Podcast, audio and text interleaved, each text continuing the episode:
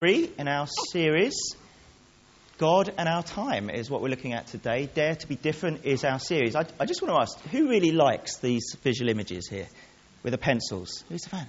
I think they're absolutely brilliant, aren't they? Because not only do they really capture that call to live distinctively, but they also predict very accurately the makeup of the House of Commons after the general election. So it's, it's, it's genius. and of course, with the election coming up, it's a ridiculously busy time for politicians. In fact, I heard on Thursday, Tim told me that apparently someone turned on Jeremy Corbyn's computer this week and he discovered 30,000 unread emails. So it's interesting, is it? It wasn't clear whether he also discovered the draft Labour manifesto and emailed it to the head of every national newspaper. But there we go. So, politics.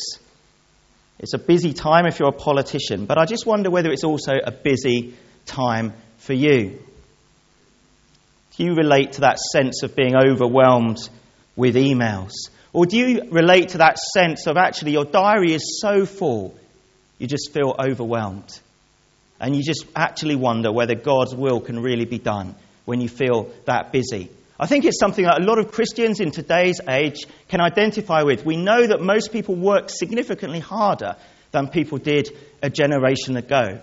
The pressures on our time are significant. And to be honest, I can relate to that this week. I had a really, really difficult week. I had so much on services morning and evening last Sunday. I had meetings all day Monday, PCC Monday evening, looking after the children Tuesday. Wednesday, a funeral, and then finding your place. Thursday, uh, in London all day, and then growing leaders. And I'd found myself looking ahead to that week, saying, God, please help me. I have no time to write my sermon on time. The irony was not lost on me, but at least it gave me my opening joke. So that was helpful. But actually, it was really helpful. I think God um, made it like this because it forced me this week to actually really plan my time more effectively. I knew I wouldn't have much time, so when I had moments on Monday and on Wednesday that I could just carve out to do a bit of work in it, I, I took that. And actually, I found that I got everything done. The sermon got written on time, nearly everything else did too. And I'm feeling a little less hypocritical preaching on this topic than I thought I would a week or so ago. And to be fair, I gave myself this sermon because I thought it would help me as well as you. Time management is not my natural home turf, and yet it's very important. Why? Well, here's the reality, I think, for many of us, certainly if we're still working.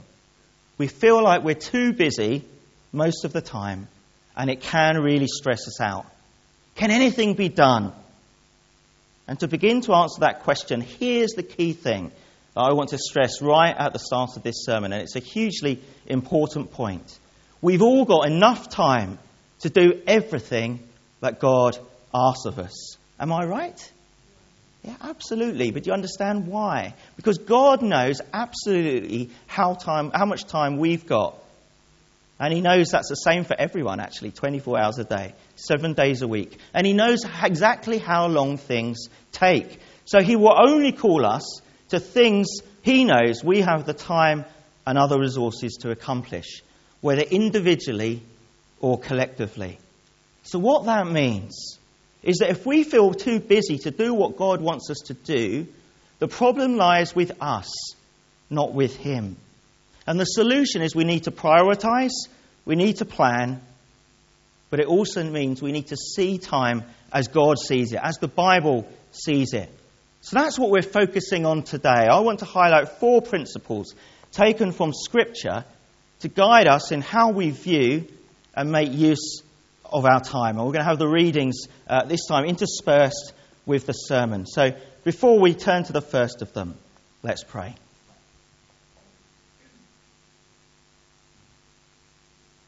Father, thank you for your word that speaks truth into our hearts, that speaks wisdom into our lifestyles, that speaks hope into our despair, into our sense of stress or being overwhelmed.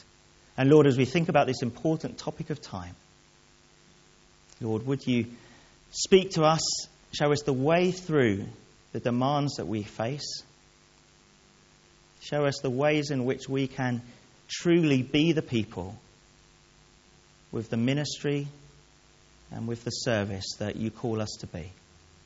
Help us to manage our time and help us to see our time as you see it. Thank you, Father. Amen. So, Ian and Yvonne are going to bring us our readings at various points. So, uh, over to you. I hope. Okay, they're obviously not here, so that's interesting. I'll carry on. Right, here we go. First uh, reading is on the screen 2 Timothy 4 1 to 8. So, in the presence of God and of Christ Jesus, who will judge the living and the dead, and in view of his appearing in his kingdom, I give you this charge Preach the word. Be prepared in season and out of season. Correct, rebuke, and encourage with great patience and careful instruction. For the time will come when people will not put up with sound doctrine. Instead, to suit their own desires, they will gather around them a great number of teachers to say what their itching ears want to hear. They will turn their ears away from the truth and turn aside to myths. But you, keep your head in all situations, endure hardship do the work of an evangelist. Discharge all the duties of your ministry.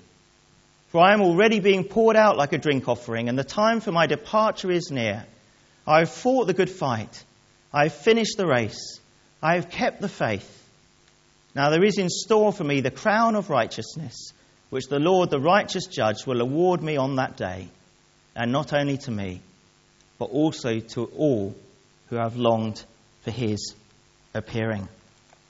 So, what's my first principle then? It's this we need to see our time in the light of eternity. For look at how Paul bookended that passage, speaking first of all about, uh, in view of his appearing in his kingdom, and then at the end of the passage, talking about how the righteous judge will award to him on that day and to all of us who have longed for his appearing, the crown of righteousness. It's a focus on eternity, on heaven. What is Paul saying? He's saying that the reality of eternity in heaven for all who follow Jesus transforms our perspective on the present. Why? Because we've got eternity in paradise to look forward to, and the hardships and struggles of this life are but a fleeting moment in comparison. So for us, it's not a case of this life is all it is which means we don't need to strive to try and experience and possess everything we've ever wanted in this life. For we've got eternity to enjoy something far better. We're liberated from having to do everything now. And yet, the perspective of eternity also focuses our mind on the desperate need to tell others about Jesus, for it has eternal consequences. And it leaves us in the position that we don't have to live selfishly Rather, because we have everything to look forward to through Jesus, we can afford to live unselfishly now, loving our fellow human beings by sharing the wonderful news of Jesus with them, of what he has done for them. It's the greatest thing we can do for anyone to make them aware of the greatest gift that has ever been given. It's also what Jesus called us to in the Great Commission go and make disciples of all nations Add the Great Commission to the Great Commandment that we love the Lord our God with all our heart, soul, and mind, and love our neighbours as ourselves. And then we surely have the overall objectives to which all of our use of time should conform. And so the freedom that we enjoy through Jesus to be the people God made us to be and enjoy our forgiveness and friendship with Him comes with responsibility. We are charged, like Timothy, to share that good news, to wear our faith on our sleeve, to be open about what God has done in our lives. With Paul's specific charge to Timothy to endure hardship, to do the work of an evangelist, discharge all the duties of your ministry. Now, few of us have got a leadership role quite like his, as a sort of church planter, overseer, evangelist. But we share the same eternal perspective on what really matters in life. And we're to hold on to that to the end of our lives. That is the finishing line.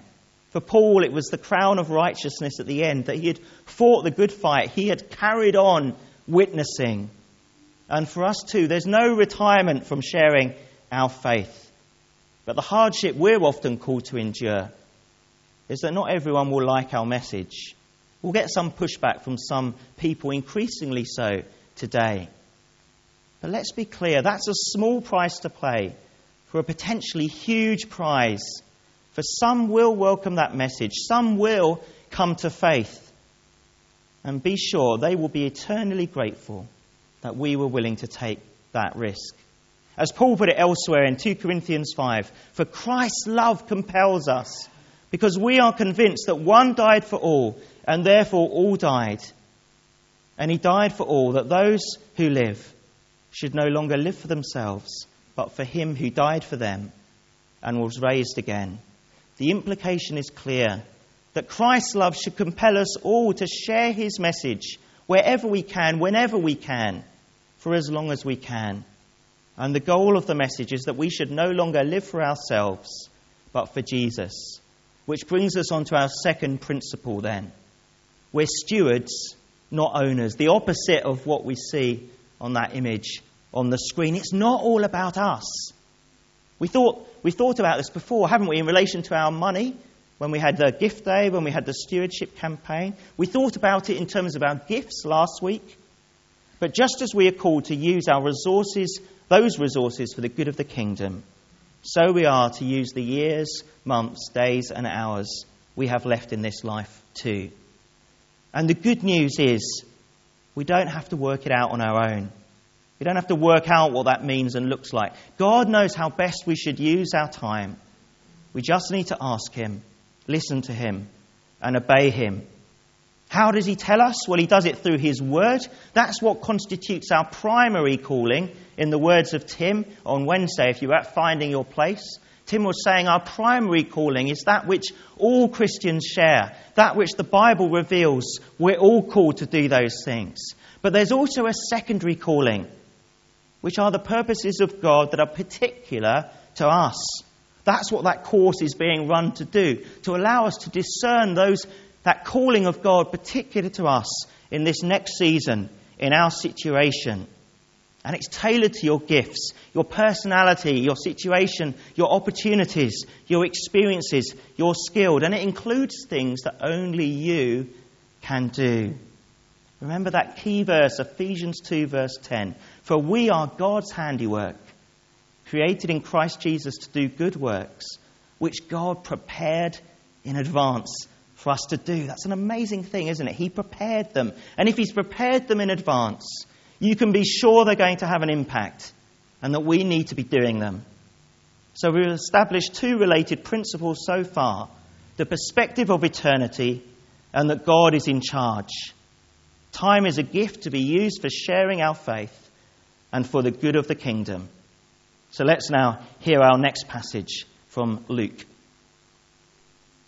So, Luke 10 38 to 42. As Jesus and his disciples were on their way, he came to a village where a woman named Martha opened her, uh, her home to him. She had a sister called Mary who sat at the Lord's feet listening to what he said. But Martha was distracted by all the preparations that had to be made. She came to him and asked, Lord, don't you care that my sister has left me to do the work by myself? Tell her to help me. Martha, Martha, the Lord answered, You are worried and upset about many things, but few things are needed or indeed only one. Mary has chosen what is better, and it will not be taken away from her. So, what's the third principle then? Is that it's not just about doing things, but it's actually listening to Jesus and being with Him. That's what needs to come first. Only one thing was needed, Jesus told Martha which is not to say the things she, would, she was doing were wrong. Of course they weren't. They were good things. But Jesus said what he did, and it was recorded as it was, so we would know our relationship with him comes first. We need to be spending time with him, learning from him. We need to be growing in our relationship with him and then serving him as an outworking of that. If we neglect the former, and simply do those works of service that we're uh, committed to doing. It just becomes drudgery, something we do out of, out of obligation with no passion and no joy. People will notice. we're not going to enjoy it. It's not going to have the impact it could have. So, what is my challenge around this? It's this identify what works for you as an individual to draw closer to Jesus and make that a priority. And it's going to be different things for different people. For some, it will be the sort of old fashioned quiet time of prayer and reading the Bible. I love that personally. That's what feeds me. It could be listening to a podcast. It could be being out in the countryside, allowing creation to grow your relationship with God. It could be listening to worship music or choral music. It could be meditating on a work of art or a verse of scripture. Whatever it is, prioritize it. It's about learning before laboring, worshipping before witnessing. And more generally, it's about knowing and experiencing that life with God and life in obedience to God is a pleasure, not a chore. Isaiah 55 famously invited us Come, all you who are thirsty, come to the waters. Why spend money on what is not bread and your labor on what does not satisfy? Listen, listen to me, and eat what is good, and you will delight in the richest of fare. Or as the famous opening shorter catechism of the Westminster Confession of Faith, drawn up in 1646, to which so many of our Protestant denominations have signed up, and it asks this What is the chief end of man? To which the answer is given that man's chief end is to glorify God and to enjoy Him forever. Which is connected, of course, to the important biblical principle of the Sabbath. You won't enjoy life if you work every day. You won't enjoy life if you don't rest and recover and seek refreshment physically, spiritually, and emotionally, which is connected in turn to the biblical principle that time is our friend, not our enemy. If God calls us to enjoy life and to enjoy Him forever, and has purposes designed to bless us and bless others, phrases that use battle language to portray time negatively simply make no sense. Phrases like time is against us, time presses in on us, or killing time. We find ourselves saying those things, don't we? But actually, this is the truth of it. A theologian called Sam Wells, who I actually was with on Thursday and who is married to the Bishop of Dorking, he said this in one of his books, and it's been quoted many times. Time is a gift because it is God's time, not one's own. And time is a friend because there is nothing to fear from what God has in store. Time is on our side. One cannot buy time with God. One must learn to enjoy God's time. So, let's turn to our final reading and our final principle. It's from Colossians 4 this time. And this is what it says Devote yourselves to prayer, being watchful and thankful. And pray for us too, that God may open a door for our message so that we may proclaim the mystery of Christ, for which I am in chains. Pray that I may proclaim it clearly as I should. Be wise in the way you act towards outsiders. Make the most of every opportunity. Let your conversation be always full of grace, seasoned with salt, so that you may know how to answer everyone. So, what's my final principle then? Is that the power to do all this and to have a real impact on the world can only come through prayer. We have our part to play in being intentional about all of these things. But without prayer, it's fairly pointless. Paul instructs the Colossians to devote themselves to prayer. That's not the language of occasional communication. It's about bringing every minute of every day to God, which is not say pray every minute of the day. Of course not. Jesus didn't do that, and we certainly aren't expected to. But he did bring everything to God in prayer. Every situation, every significant challenge that he faced, every opportunity. So for us, then, it's about having given the whole day to God before we live it and bringing any important situation to God so we can be confident it's in his hands. It's about asking Him to inspire our words, to rekindle our hearts every day, so that we go into that day with the peace and confidence that we can discern His voice that we can walk in His will and that we can be used powerfully by Him.